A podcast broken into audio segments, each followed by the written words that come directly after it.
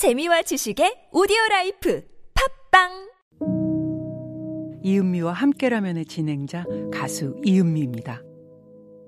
자기 감정과 다른 감정을 표현하며 일하는 사람, 바로 감정 노동자입니다. 감정 노동자의 40% 이상이 감정 노동의 피해를 겪고 있다고 하는데요. 폭언과 욕설로 감정 노동자들을 함부로 대하는 건 인격을 깎는 행동입니다.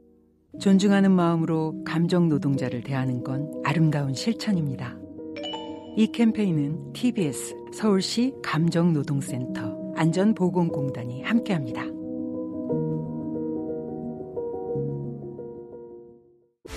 해외 리뷰어들의 극찬을 받은 블루투스 이어폰 필 T1X 뛰어난 해상도 잘 잡힌 톤 밸런스 풍부하고 단단한 저음 EDM, 힙합, 발라드, 락, 클래식, 재즈 어떤 장르의 음악을 듣더라도 필 T1X FIIL 필 T1X 귀에서 잘 빠지지 않고 가볍고 착용감이 뛰어난 필 T1X 네이버와 유튜브에서 FIIL 필 T1X를 검색해보세요. 아이비 커큐민 285 강황 카레 먹으면서 커큐민은 몰라? 부모님께 활력 충전 커큐민 285 우리 부부 피로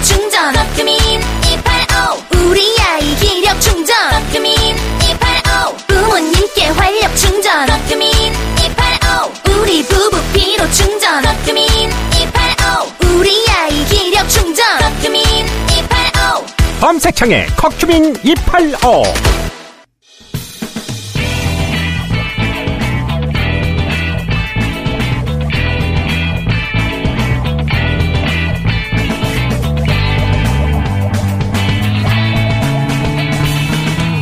김어준의 뉴스 공장.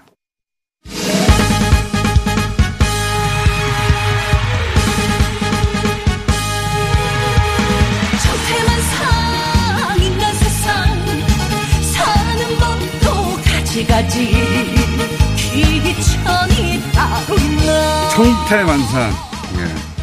삼선 매치입니다. 민당 정청래 의원 나오셨고요. 네, 여러분 안녕하십니까. 국민의힘 전 공동대표 정청래입니다. 2003년도에 생활정치 네트워크 국민의힘 이라는 언론개혁, 정치개혁 시민단체가 있었거든요. 예. 제가 거기 초대 공동대표였었습니다. 자, 지금은 미래통합당 저- 어쩌면 곧 오늘은 국민의 전- 힘이 전- 될지 모르는 전선이 하태경, 분명해지네요. 예. 하태경 의원 나오셨습니다. 안녕하십니까. 혹시나 국민의 힘 국회의원이 될지도 모르는 하태 하태입니다. 반갑습니다. 그리고 17대 제가 초선 국회의원 될때 예. 선거 포스터가 국민의 힘을 보여주십시오 였어요. 예. 국민의 힘이라는 시민단체 직접 하셨으니까 네. 국민의 힘으로 정말 확정되는 건가요? 일단 그, 그 얘기부터 해보죠, 그러면. 아니 근데 뭐 제 개인적인 생각은 이건 뭐 개인적인 소신이 있을 수 있으니까 당명 자주 바꾸는 거 저는 안 좋아해요. 당문은 너무 자주 아. 예를 너 우리는 정말 너무 자주 바뀌었고 1년 제가- 사이에 세 번째 당명이 네. 되는 겁니다. 제가 이제 그때 국회에 들어올 때 한나라당이었다가 네. 이제 직 새누리당으로 바뀌고 들어왔나 뭐 그랬어요. 네. 아니 근데 한번 생각을 해보면 한나라당으로 쭉 왔어도 큰 문제가 있나? 그때 이제 박근혜 비대위원장 시절을 바꿨죠, 아마. 아 그렇죠. 네. 그러니까 이 대표가 바뀌면 혹은 뭐 비대위원장이 바뀌면 이름 바꾸고 이건 굉장히 후진 정치라고 저는 생각해요. 아니 그냥 자유한국당은 탄핵 이후에 한번 바꿨고. 아니 그러니까 너는 나 저는 개인적으로 우리 당에 지금 필요한 것은 당명을 바꾸는 것이 아니라 적어도 당 한 당명을 쓰면 10년 이내 못 바꾼다. 이런 당헌 당규를 통과시키는 게 맞다. 근데 뭐 예를 들어서 지금 제 생각에는 국민의 힘으로 쓰면 가장 좋을 사람이 안철수 당이다. 이게 여론조사하면 헷갈려가지고 국민의당과 국민의힘이 아 실제로 그래요. 왜냐하면 국민의당은 잘 몰라요 사람들이. 수치를 나눠 가질 수 있어요. 지난번에 출마 자가 없었기 때문에 네. 국민의당 이름을 잘 모르는데 이제는 아 국민 뭐라고 하던데 맞아요. 하다가 아, 국민의당도 지지율이 많이 나오기 때문에 저는 김종인 대표가 네. 가장 피해자다. 국민의 힘을 쓰면 그러면 네. 두 당이 합쳐요. 국민의 힘 당. 이렇게. 아니, 이게. 그리고 저는 네. 하태경 의원에 전적으로 동의합니다. 왜냐하면 장명은 자주 안 바꾸는 게 좋아요. 어, 식당 간판 자주 바꾼다고 그 식당이 잘 되는 게 아니거든요. 그그 주방장을 바꿔야 음식 맛이 달라져야 그 식당을 가는 거지. 주방장이 바뀌었잖아요, 비대위원장이. 그분은 곧 나가실 분이잖아요. 아닌가? 그래서 저는 하여튼 간판만 새로 바꾼다고 해서 어, 그 식당이 잘 되지 않는다. 그래서 하태경 의원처럼 당원 단기로 어, 10년 이상은 당명을 못 바꾼다. 하는 것을 하태경 의원께서 적극 추진해 주시기 바랍니다. 아 그리고 솔직히 저는 안철수 국민의당이랑 합쳐야 된다고 생각합니다. 사실 지금 뭐 지향점에서 큰 차이도 없고 우리 당 리더십 색깔이 중도로 많이 가고 있기 때문에 근데 국민의 힘으로 이름을 지으면 합치기 더 힘들어져요. 왜냐하면 적어도 안철수 존재를 어느 정도 인정하기 위해서는 합칠 때 당명 바꾸는 걸 좀 고려를 해봐야 되잖아요. 합치고 나서 바꿔도 합치- 바꿔야 되나? 그렇지. 국민이 들어가려면 그때 아, 바꿔야 그러니까 된다. 합치고 나서 바꾸는 건 또 의미가 있지만 합치기 전에 바꾸면 안 바꾸겠다는 거잖아요. 그럼 이제 그냥 들어오라는 건데 아직 확정은 아니죠, 근데. 최종 확정은 아니에요. 오늘 아마 의원님, 이 국민의힘으로 지으면 김종인 비대위원장이 최대 피해자라고 그러는데 사실은 제가 최대 피해자입니다. 지금 최대 수혜자금 생활정치 네트워크 국민의힘이라는 이름으로 아마 처음일 거예요. 그래서 제가 아, 사랑했던 저도 정청래 의원이랑 섞이는 거 싫어요. 17년 그러니까 전 제가 몸담았던 제일 좋아하는 제일 국민의힘이 좋아하는 애니까. 지금 조롱당하고 있어요. 제 마음이 아파요. 국민의 짐. 이렇게 조롱받고 있어요. 그리고 또 아. 하나는 굿모닝 충청인가 이런 인터넷 매체에서 썼는데 이중 모음 앞에 히읗은 시옷으로 바뀌는데요. 그러니까 형님이 성님, 흉보다를 숭보다. 그래서 국민의 힘이 아니라 국민 의심이래요. 국민 의심당 이렇게 하면 되겠어요? 국민의 심 아니, 뭐. 아니 국민의 이왕 심. 쓰면 만약에 이왕. 결정되면 예. 정청래 의원 저런 정도는 그냥 노이즈 마케팅으로 귀엽게 넘어갈 수도 있어요. 사실 더 알려주는 효과가 있으니까. 근데 아무튼 저는 국민의힘으로 바꾸는 게 어떤 김종인 위원장한테 별로 안 좋을 것 같다. 김종인 위원장이 최종 결정을 아, 왜냐면 김정은 위원장 점수는 지지율로 나올 텐데 지금 몇 달 동안 국민들이 익숙해지기 전까지 지금. 지금 당장 선거가 있는 것도 아니고 네. 여론조사에서 지지율 할 때 헷갈리기 때문에 이 당명 때문에 지지율 하락 효과가 나타난다. 여러 명칭이 후보로 올라왔는데 국민의 힘으로 선택한 분은 잠정적으로 그 오늘? 제가 기사를 보니까 예. 그 국민의당 출신 김수민 홍보본부장이 예. 처음에는 한국의 당 이렇게 올렸다는 거예요. 예. 근데 김종인 비대위원장이 그것보다는 국민의힘이 낫겠네. 뭐 이렇게 대충 된것 같아요. 김종인 위원장의 감각입니까? 아니, 그런데 그- 이 국민의힘은 예.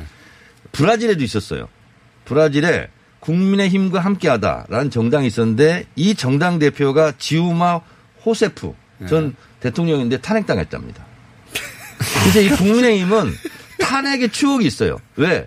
국민의힘에 의해서 당시 자유한국당인가요? 탄핵을 당했죠. 아니, 근데 그러니까 이- 탄핵을 당한 사람들이 다시 국민의힘을 이, 거론한다. 이름으로 정해지길 원하시는 거예요? 아니면 정하면 안 된다?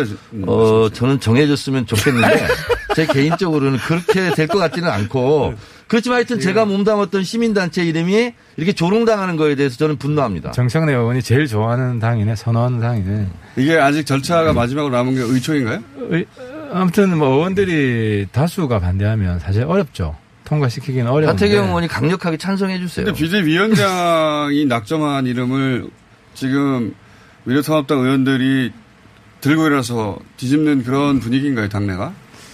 당명 같은 건 그럴 수 있죠. 당명. 네, 당명 같은 건 그럴 수 있고. 근데 아무튼 오늘 상황을 봐야 될 텐데. 하여튼 하태경 의원님은 이건 아닌 것 같다고 생각, 개인적으로. 아, 저는 생각합니다. 오히려 그냥, 아, 미래통합당은 뭐 괜찮잖아요. 미래통합 다 좋은 거죠. 아니, 근데 제가 진짜 마음이 아프거든요. 제가 몸담았던 시민단체가 그만하세요, 조롱당하는 이제. 건데, 시민단체 없어졌잖아요, 이제. 제일 독특한 조롱이 아니, 뭐냐면, 그러면서 미, 국민의 힘으로 힘 됐으면! 좋겠다. 이럴 때 국민의 힘! 이렇게 얘기하는 아니, 정청래 의원은 너무 속보여. 그러니까. 국민의 힘! 이렇게 되면 되겠습니까? 국민의 힘. 아, 이게 패러디 대상이 많이 되면 오히려 이제 아니, 말씀하신 노이즈 마케팅 아니, 이름은 꼭 나쁘진 않아요. 이름이 널리 정청래 수 의원 같은 보수 쪽에서 별로 안 좋아하는 분이 자꾸 떠들어주면. 그러면 오히려. 국민의힘 전 공동 대표는 저고 국민의힘 현 대표는 김종인이고 참 끈질긴 인연이네요. 오늘 결정됩니까? 최종적으로. 오늘 결정을 해야죠. 예. 네. 예, 당명을 이렇게 하면 안 돼요. 그 얘기 이제 네. 그, 그만하시고요. 그건 그 정당의 그 알아서 결정 사안이니까. 참. 안타깝습니다. 근데 당내에도 이제 탐탁치 않은 분들이 있겠죠. 예. 아, 있어요. 이제 뭐 단톡방 보니까 반대하는 분들 많더라고요. 그래요? 네. 최종적으로 이제 결론 나면 그때 다시. 혹시 또. 의중에서 결론이 안 나면 저한테 좀 조언을 구하세요. 제가 가서 발언해 드릴게요. 이 국민의힘의 의미를. 근데 특징적으로 지금 미래통합당은 민주당은 어떻게든 한 구석에 민주를 넣거든요, 반드시. 네. 근데 이제 미래통합당은 특징적으로 보면 같은 그 계보의 이름을 안 넣, 단어를 안 넣어요, 오면. 계속 한나라당, 새누리당, 미래통합당, 자유, 자유한국당 바뀌어가거든요. 그 이번에는 국민의힘. 이것도 좀 문제인 것 같습니다. 근데 미래통합당 그렇죠. 이름도 그러니까- 좋은 이름은 아니었어요. 왜냐하면 통합이 되긴 되는데 현재 안 되고 미래에 된다 이런 거잖아요. 이게 당명 이름으로서는 음, 별로 이렇게 귀에 걸리는 말이 없는 거예요. 통합이란 말도 안 걸리고 미래란 자- 말도 안 아예- 걸려요. 아예 자리를 까세요. 그러니까 그러니까 사실 당명이 모든 걸 결정한 건 아니거든요. 그러니까 실제로 내용이 중요하고 컨텐츠가 중요한데 자, 아무튼 내용 얘기하셨으니까 아직 결정 안 됐으니까 네, 내용 여기까지 얘기는 하고요. 결정될까봐 걱정됩니다. 그 통합당으로 지지율이 거의 40% 가까이 육박하고 민주당을 역전했다가 최근 한 2주 연속으로 이제 다시 재역전이 돼가지고 뭐 총선 이후 한동안 계속 이어졌던 40대 30 정도 구도가 2주 연속입니다. 통합당에서는 이걸 어떻게 해석하고 있습니까?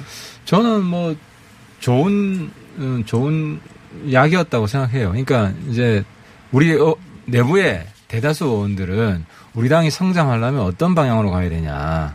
그 점은 분명히 인식한 것 같아요. 계기가 마련됐다고 네? 그렇죠. 숫자로 딱딱 점수가 나왔기 때문에 그래서 그 특히 뭐 정광훈 세력 이런 세력과 같이 가면 우리는 영 영구 야당 뭐 3당으로 전 떨어질 수도 있다고 보는데 어, 확실히 단절을 해야 된다. 다수 국민과 같이 근데. 제가 이제 궁금한 건 이런 거예요. 하태경 의원 같은 건강한 보수가 주류가 되길 바래요. 저는. 근데 이제 안 주- 되길 바라잖아요. 아니 주진우 기자가 알아요. 자기 유튜브에서 전광훈 목사하고 인터뷰를 했어요. 근데 누가 우리 인터- 누가 주- 인터뷰? 주진우 기자가 주진우 네. 기자가 유튜브에 발표를 했는데 전광훈 목사랑 인터뷰를 했는데 음. 엄청 분노하고 의리 없다고 그러고 음. 인간들이 왜 그러냐 아, 고 어리 없다고 똑같더만. 그러니까. 아니, 그러니까 내가 정청래 그래서- 너무 나대지 않는 게 내가 볼때 아니 제일 그러니까 좋아. 보세요. 제 얘기가 아니라 전광훈 목사 같은 강력한 어쨌든 코어 지층이 있는 거 아닙니까? 음. 그리고 지금은 분노와 배신감을 느끼고 있고 미래통합당한테 민경 의원도 한마디 했죠. 그렇죠. 민경영 의원도 아니, 의리 사실 없다. 그런 이야기 해주는 게 사실 도움이 되죠. 그래서 저는 민경호 오히려- 의원 입장에서. 전광훈 목- 목사 입장에서는 이해가 가요. 왜냐하면 지금까지 미래통합당 계속 도와주고 황교안 전 대표하고 같이 만세 부르고 다니고 음. 무대에 오르고 했다가 자기들은 어떻게 보면 몸빵 부대 역할을 했는데 지금 와서는 선긋기 하고 음. 이게 의리가 이- 있는 거냐 없는 거냐. 에, 당신들이 인간들이 어떻게 보면 그, 그러냐라고 지금 굉장히 분노하고 있어요. 근데 이런 강력한 세력을 과연 끊어낼 수 있느냐. 있느냐, 네. 우리한테 힘이 있겠느냐, 그렇죠. 못 끊어내지 않겠냐. 못 끊어낼 가능성이 많지 않을까? 저는 거기에 제 정치 사명이 있다고 생각해요. 그러니까 저 개인적으로는 그 전부터 별개였어요. 하태경 의원은 항상 그건 했고. 내가 알아요. 그래서 저 같은 색깔의 예. 리더십이 예. 우리 당을 장악하면 저는 정권 교체 가능하다. 못 그러면은 이 당은 끝나는 거예요. 본인 당 대표 나가실 생각이신가 본데. 어, 당연히 나가야죠. 그, 그쪽 분들은 저보다 하태경 의원을 더 미워할 것 같아. 어, 뭐, 그래 줄수록 저는 좋다고 봐요. 좋다. 그렇게 분명한, 분명한 차별을, 차이가 있는 걸 국민한테 보여드려야 근데 이제 우리 그- 당이, 우리 당한테 근데 기회가 온다는 하태경 거죠. 의원이 혹시 있잖아요. 전국적으로 그 거기는 당협이라고 그러죠. 당협에서 태극기 부대 당원들 한번 전수조사 해보세요. 제 감으로는 20, 30%는 될 거예요. 그러면 그분들을 과연 당원으로 출당- 가입한 출당시킬 수 있을까? 당원으로 가입한 예, 예, 예. 소위 이제 강성 지지자들이 그렇죠. 아, 그런, 그런 면이 있는데 네네. 또 다른 면은 뭐가 당이 있냐면 쪼개지지 않을까요? 우리 당이 그분들은 이념 지향보다는 정권을 잡아야 된다는 게 더 우선순위에 있어요. 음. 그러니까 그분들 생각하고 좀 다르더라도 예. 민주당이 잡는 거, 그러니까 정청래가 잡는 것보다는 음. 하태경 잡는 게 더 낫다고 생각하시는 나랑 거죠. 맞서자는 거예요? 당연히 맞서야죠. 그 대의는 정치 교체이기 때문에 그렇죠. 그런 섭섭한 마음이 있더라도 결국은 다 그러면. 그분들을 출당 조치 시키든지 뭐 제명을 시키든지 아, 그분들이 뭐. 잘못했다고 그냥. 아니 그분들이 아, 민경 의원 같은 거 당연히 제명 조치를 해야 되지만. 아 민경 의원 제면 대상이 이번에. 하면 당무감사 때 피해 숙청이 있습니까? 당협위원장인데 김- 예를 들면 그렇게 따지면 김진태 전 의원 같은 경우도 대상이 될 수 있는데 무대에 올라갔는데 그렇죠. 그러니까 이제 세력과는. 차별해야 되고 사실 그분들 다 떨어졌잖아요. 떨어졌는데 이제 민경호 의원은 심하잖아요. 뭐 부정선거니 뭐 심지어 제지역구도 투표 조작이 있었다고 그러는데 뭐. 김진태 당협위원장은요. 현 당협위원장. 아 그러니까 민경호 의원과 비교해 보면 그렇게 그 강하지는 않잖아요. 그러니까 우선순위가 네. 내가 볼 때는 민경호 위원장이 우선순위 1위다. 자, 그럼 민경욱. 그러면 이번에 탈락합니까? 뭐 아무튼 뭐 두고 봅시다. 그걸 뭐 제가 윤리위원회도 아니고. 아까는 용기 있게 얘기하더니 우물쭈물하고 있어요. 아니 내가 발언인데. 제명하라는 이야기는 오래 전부터 했고, 아, 근데 이제? 내가 윤리위원회 아니기 때문에 예. 그, 그 윤리위원회에 올라갈 분들이 몇 분 계신가요? 이번에 아, 좀, 참석했던 음. 홍문표 현 의원은 어떻게 되는 거예요, 그러면? 일단 뭐 최우선순위 한 사람부터 처리하고 아, 그래요? 어, 단계적으로 해야죠. 민경욱 의원하고 사이가 좀 안 좋은가요? 아니 사이 사이는 없고. 아, 예. 자, 이낙연 신임 대표가 선출됐으니까 요 얘기도 잠깐 해볼게요. 그, 미래통합당 입장에서는 이낙연 신임 대표 취임 어떻게 보십니까? 어 저희들은 상당히 좀 두렵게 보죠. 어떤 의미에서 그렇게 아, 예를 들어 정청래 의원이 대표가 되면 우리는 신나죠. 저 밀어주는 분위기예요? 저기는 강경 모드로 행한다. 그러니까 이제 우리가 볼 때는 보수 안의 태극기 부대나 소위 이 진보 안의 예, 강성 친문이나 사실 그 서로 거울이다 뭐 이렇게 보는 건데 어쨌든 이낙연 대표 같은 경우는 상당히 그 중도 이미지가 강하고 근데 이제 봐야죠. 내, 에, 내거는 또 시행하는 정책 하나하나에 대해서 이낙연 대표가 어, 중도 보수까지 포섭할까봐 두려움이 좀 있다. 미래통합당 어. 그렇죠. 당연히 있는 거죠. 어, 많이 두려워하세요. 하세요. 근데 이제 이번에 근데 누구 밀었어요? 누구 밀었어요? 나 되게 궁금하더라고요. 60.77% 나왔으면 제가 그 안에 있지 않겠어요? 어, 그렇구나. 네. 그 안에 없었다 하더라도 이제 네. 결과가 나왔으니 그 안에 있다고 하시겠죠. 그렇죠. 근데 살아야 하니까. 제가 다른 어떤 그 유튜브 매체가 가지고 몇 프로 나올 것 같냐고 해서 제가 60. 아니, 대표 임기가 얼마 안 되기 때문에 그 다음 노리면은 아예 세게 지르는 게60.00 나을 나온다고. 얘기했는데 60.77 나왔어요. 음. 약간 틀렸어요. 요런 수치는 잘 맞추시더라고요. 네. 근데 당내 선거에서는. 당내 분위기는 이거예요. 어, 이낙연 대표가 어차피 될 건데 몇 퍼센트냐. 근데 대체적으로 55% 안팎을 예측했던 것 같아요, 의원들이. 음. 근데 저는 촉이 있잖아요.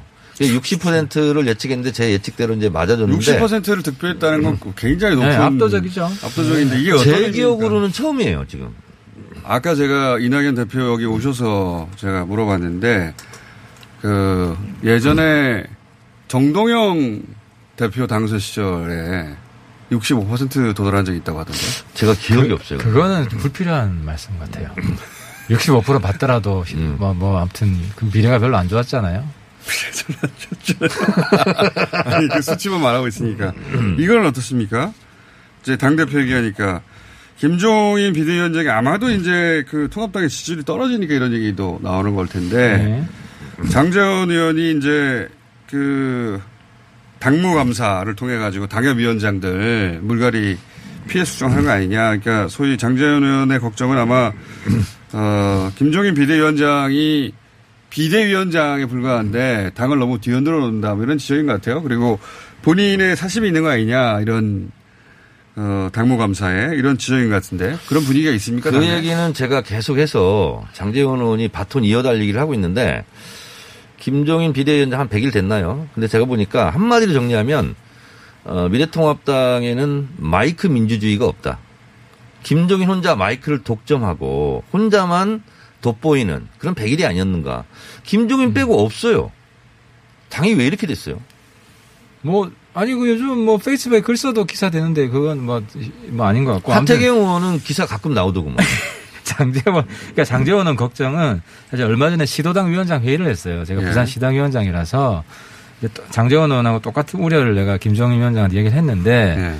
이번에 이제 특히 서울 같은 경우는 그 이제 험지에 출마한 현역 의원들이 꽤 됐어요. 예. 제가 한 이혜원 의원도 네. 그렇고 많은 분들이 나왔죠. 그러니까 네. 그런 분들이 혹시 당무 감사 피해 대상이 되지 않을까 음. 하는 우려에서 한 말씀인데 그 그걸 넘어서 이 당무 감사를 통해서 소위 어, 김종인 위원장의 체제를 만들려고 하는 거 아니냐. 아니, 그러니까 그런 의심이 있는 거 그런 아니에요? 의심이 있는 건데 네. 그럴 가능성은 없고요. 그러니까 없다고 어떻게? 다수 다수를 바꿀 가능성은 없고 예를 들어 지금 사고 당지가 있어요.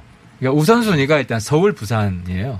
음. 보궐선거가 있는 그 이- 그거 하고 근데 그 다음 다른 그러니까 지역들 거기에 본인 사람을 넣어서 당선 가능하도록 만든다. 이런 비대위원장의 생각은 굴돌 바돌이에요.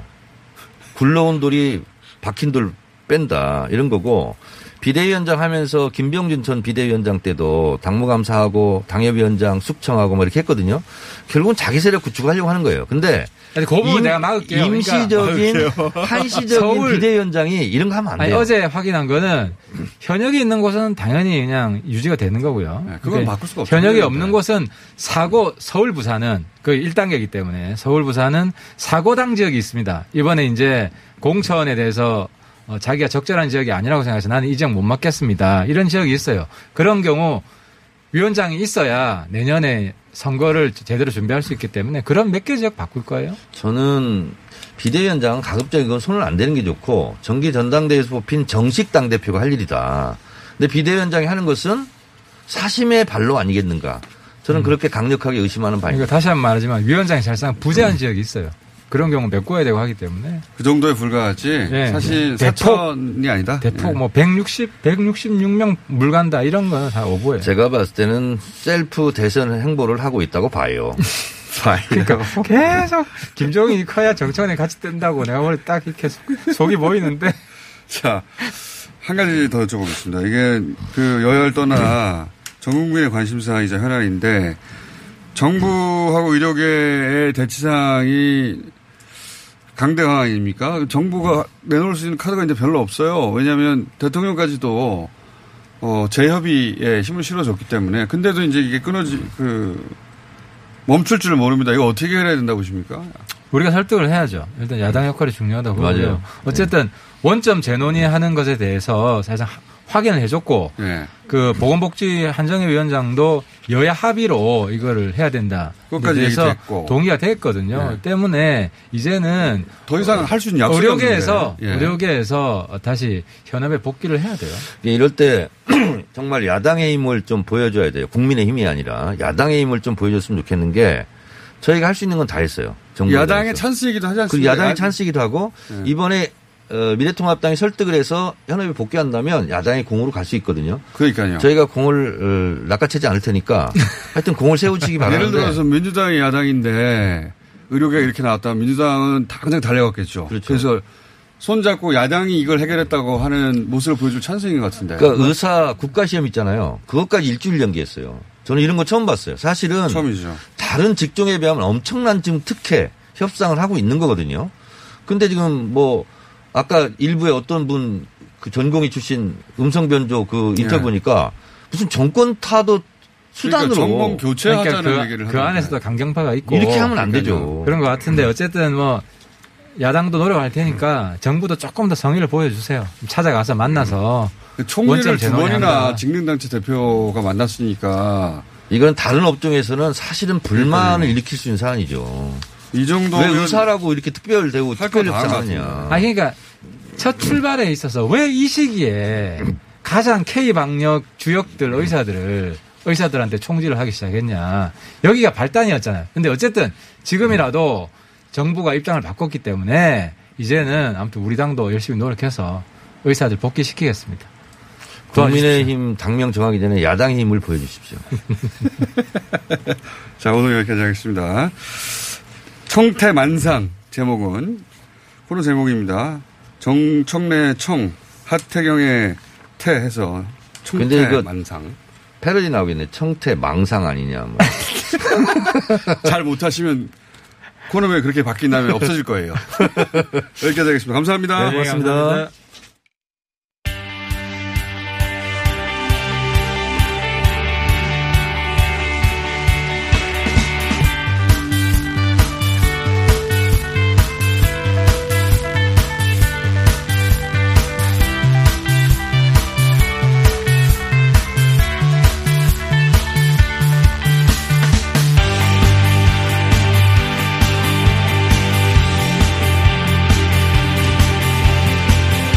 자, 뉴스공장 경제가정교사 최박 교수님 나오셨습니다. 네, 안녕하십니까. 안녕하세요. 어, 이 뉴스 때문에 나오셨다고 제가 들었는데 1차 재난 지원금이 부자 지원금이 됐다고 하는 뉴스원의 기사가 그저께 나왔어요. 예. 예. 이 기사 팩트체크 하셔야 된다고 하셨다는데 일단 제가 이 기사를 쭉 다 읽어보진 못해서 어, 요지는 그 소득이 있는 사람들에게 재원이 엉뚱하게 더 많이 분배된 셈이다. 이렇게 얘기한 거예요. 예. 그죠? 그 기사가 이제 토요일 날 아침에 이제 7시경에 이제 예. 예, 출고가 됐는데 예. 첫 기사 문장이 이렇게 시작해요.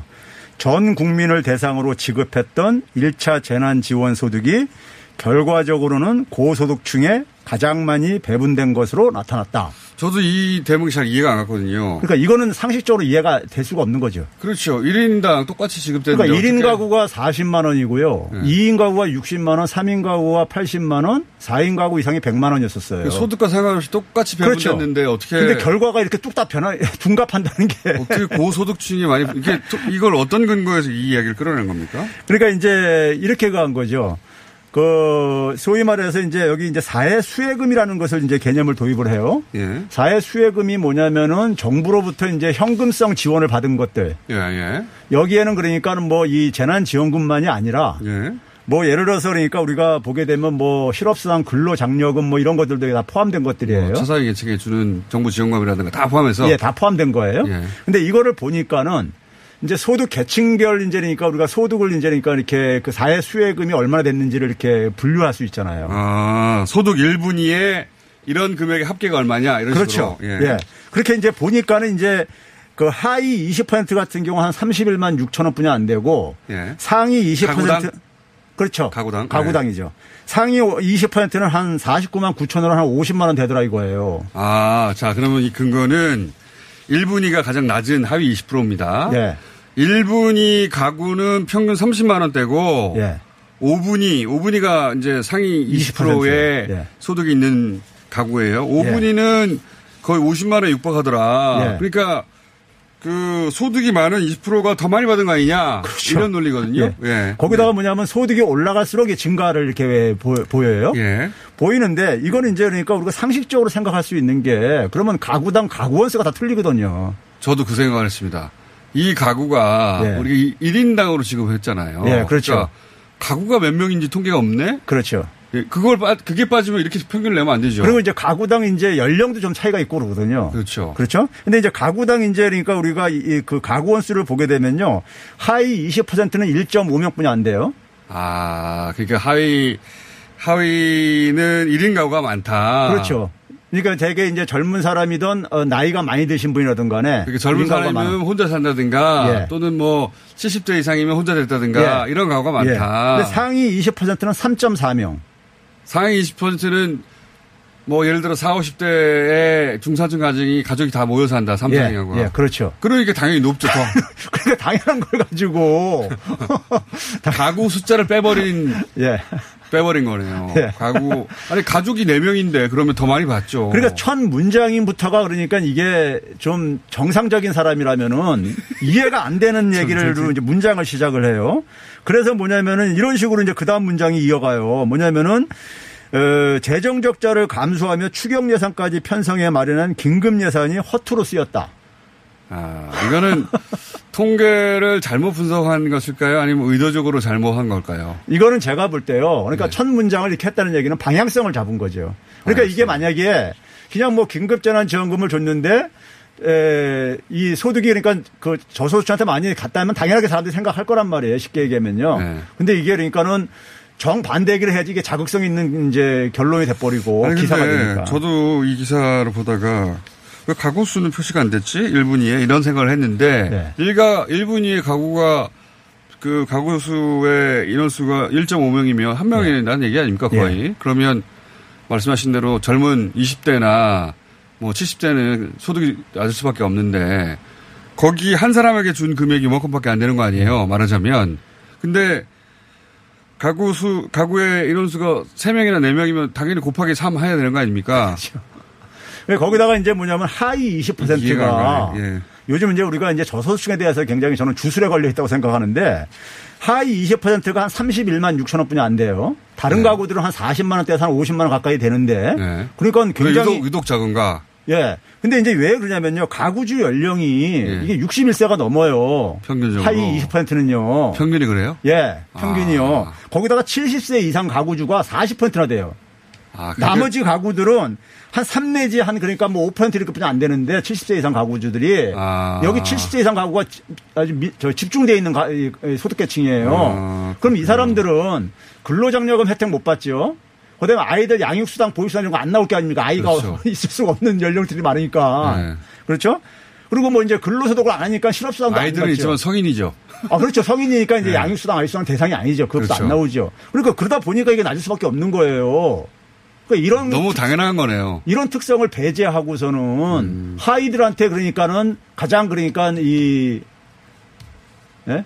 그러니까 이거 왜곡된 통계네요. 예. 말씀 듣다 보면 아니 70대 이상이 어 1인 가구고 예. 그러니까 당연히 액수도 적고 예. 소득도 적고 그 다음에 뭐 양육 지원이란도 없고 그러니 이게 낮아진 건데 예. 이게 어 허투루 쓰였다고 말하는 그런 분들에게 이것마저 없었으면 큰일 날 뻔한 근데 이제 이러한 걸. 이 사람이 이 기자가 본인이 했는지 제가 볼땐 잠깐 의심스럽지만은 거기 이제 그러니까 인용한 기- 어, 그 학자가 나오는데 교수가 나오는데 근데 이게 통계청 마이크로 데이터라고 예. 그러니까 일반 사람들은 접근하기 힘든 이제 그 데이터가 있어요. 교수님 그러니까 샘- 교수님 맨날 보신다는 네, 그 샘플 데이, 데이터. 샘플 데이터들인데 예. 그걸 가지고 이제 그랬다는 건데 근데 문제는 이 기사를 가지고 통계청은 원래 해석을 안 해요. 그냥 자료만 자료만 내- 그냥 이렇게 자료만 만듭니다. 자료만 생성을 해요. 근데 이렇게 해가지고 이렇게 기사가 나오니까는 일부 정치인들은 뭐냐면 통계청이 이렇게 발표했다. 이렇게 이것도 이제 둔갑시켜요. 아 예? 그런 의도의 기사겠네요. 어떤 의미에서. 예.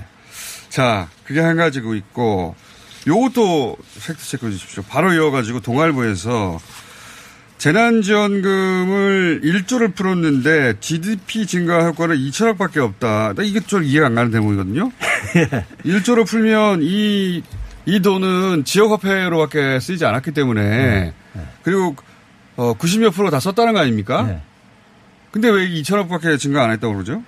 이제 한국은행이요. 네. 한국은행이 이제 그 주기적으로 이제 그러니까 이 경제 상황을 이제 그러니까 이 예측하기 위해서 모형을 이제 그러니까는 그 업데이트 합니다. 아, 경제 모델을. 예. 네, 업데이트 하는데 이번에 이제 그러니까 그이 경제가 이제 안정적으로 돌아가는 기간 2011년 말부터 2019년 지난해 1분기까지 기간을 대상으로 해서요. 예. 그러니까 요 시기가 금융위기도 이제 지나갔던 시기고 예. 그다음에 코로나19 재난도 아직 일어나지 않은 상황. 그렇죠. 그러니까 좀 안정적인 상황을 대상으로 예. 이걸 이제 한 거예요. 그렇게 한 이유는 뭐냐면은 경제 이론이요. 시장이 잘 작동한다는 걸 전제로 하기 때문에 이런 특수한 상황에서는 이게 모형이 이 저기 작동이 안 아, 되죠. 그럼 이 모형은 예. 코로나 이전의 모형이에요? 그렇죠.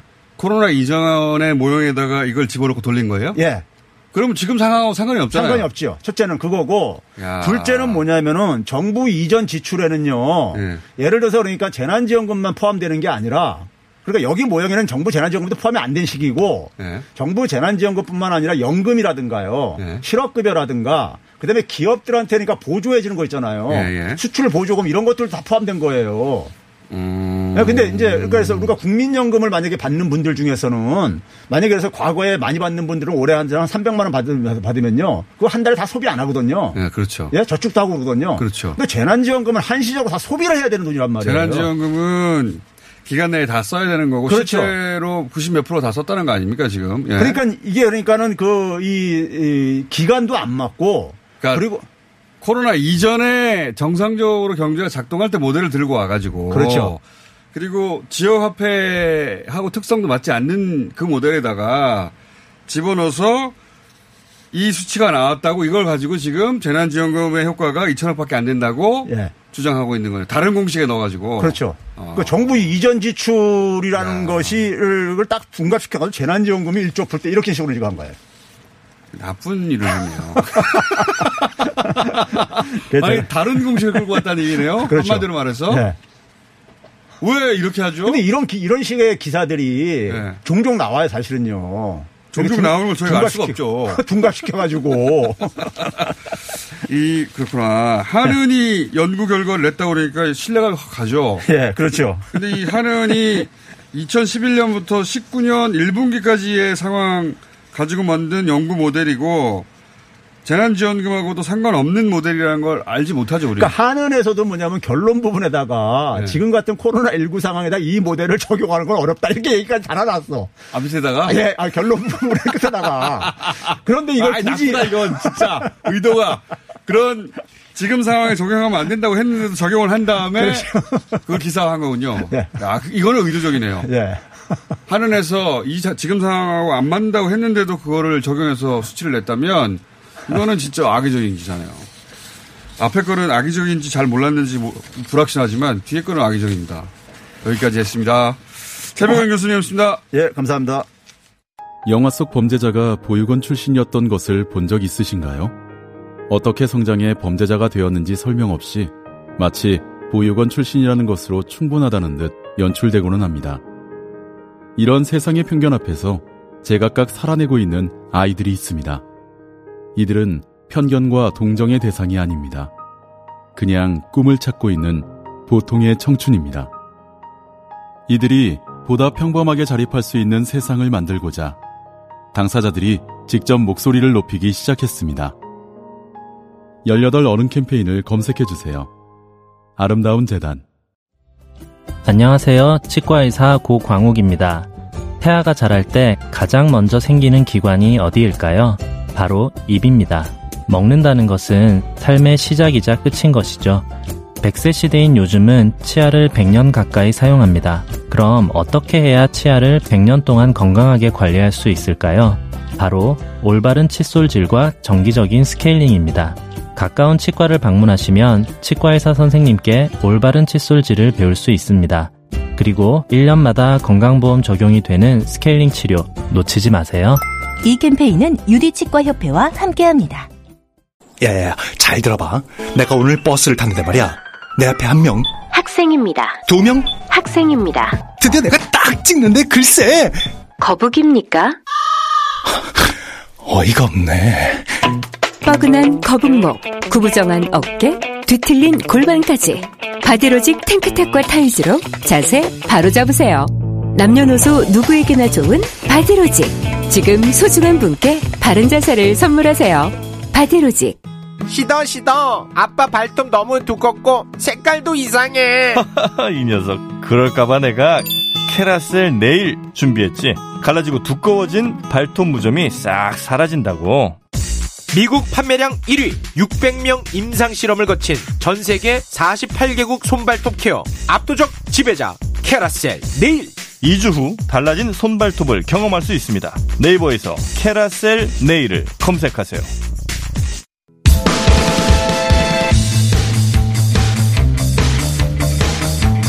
스포츠 시간, 시간이 많이, 많이 남지 않았습니다. 박문성, 한준희, 박동희, 이상우 네분 나오셨습니다. 안녕하십니까? 네, 안녕하세요. 네. 안녕하세요. 급합니다. 자, 프로 스포츠 사상 처음으로 한화의 2군 신정라 선수가 코로나 확진됐어요. 네, 어제 발표가 됐는데요. 네. 제가 오늘 취재를 해봤었는데 이 신정라 선수가 28일 최초로 이 고열 증상이 좀 보이면서 몸에 이상이 보였는데 음. 검사를 31일 날 했습니다. 어제 네. 했는데 어, 검사 결과 코로나19 양성 판정이 나와, 1군 나왔습니다. 선수 중에 접촉 선수가 없어요. 지금 신정라 선수가 지금 2군에 있거든요. 2군에 네. 있는데 2군에 같이 있을 당시에 두 명의 선수가 1군으로 승격이 됐습니다. 아. 네네. 아. 그래서 지금 이 두 명의 선수를 오늘 검사를 하게 되는데요.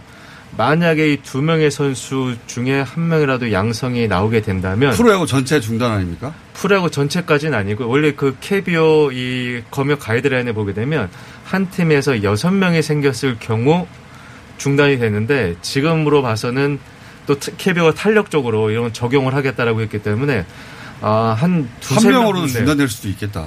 일단 위험하죠. 만약에 영- 양성자라면 한화 이글스의 경기는 당분간 중단이 어, 될 하나 이글스만 중단되나요? 근데 최근에 상대 팀도 한화와 경기한 팀들이 있잖아요. 그 네네. 팀들은 어떻게 되죠? 지금 저 신영란 선수의 최초 이 증상 28일이었기 때문에 28일 전후로 해서 근데 다행히도 신영란 선수가 불행 중 다행히도 2군에 있었는데 2군 등판일이 8월에는 없었어요.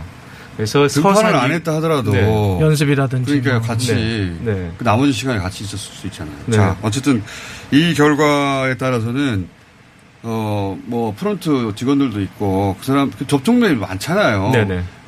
최근에도 사례를 보면 그냥 어, 편의점에 운영하시는 분한 분이 그 편의점 가족들 뭐 그 아들 아들의 그 학교 뭐 이렇게 한 사람이 2천 명의 검사 대상을 만들어냈거든요.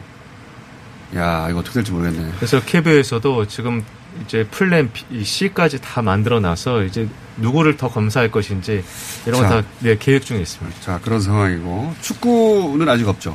어, 아직까지 확진자는 없는데요. 어제 네. 여자 축구 쪽에서 한 선수가 발열 증상이 갑자기 생겨가지고요. 어. 일단 즉각적으로 경기는 취소를 했고요. 그 해당 팀 경기는 취소를 했고 그 선수는 이제 어, 검사를 받아가지고 오늘이나 해서 프로축구. 예, 나올 것 예. 같습니다. 다들 스트레스가 심합니다. 이러다가 프로 스- 스포츠 중단될 수도 있을 것 같아요. 자, 요건 여기까지 하고 결과 나오면 다시 다루고 유현진 선수야 뭐 이 정도 할 줄 알았어요. 초반에 부진했지만. 근데 김강현 선수가 두 경기 연속으로 선발해가지고 자책점 한 점이야.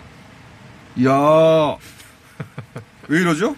저는 저는 이 상황이 그 김광현 선수가 지금 어, 스프링 캠프 거치면서 시범 캠프 때 굉장히 잘했잖아요. 근데 네. 중간에 이제 코로나19 사태로 이제 중단됐었다가 네. 다시 오는 과정에서 마무리 투수로 이제 돌아왔었는데 그렇죠.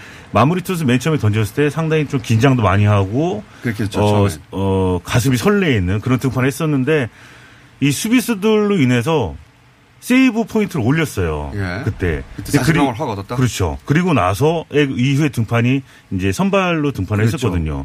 근데 그게 이어져 온 거 아닌가라는 생각이 듭니다. 그래서 시즌을 들어갔을 때 선발 투수든 세이브 투수든 맨 처음 등판이 어떠한 결과를 끝나느냐가 어. 떻게 보면은 어 사실 첫 단추를 잘 꿰야 투수의 되잖아요. 마인드가 달라져요? 예, 그럴 수가 있습니다. 근데 김광현 선수 던지는 거 보시니까 딱 어때요?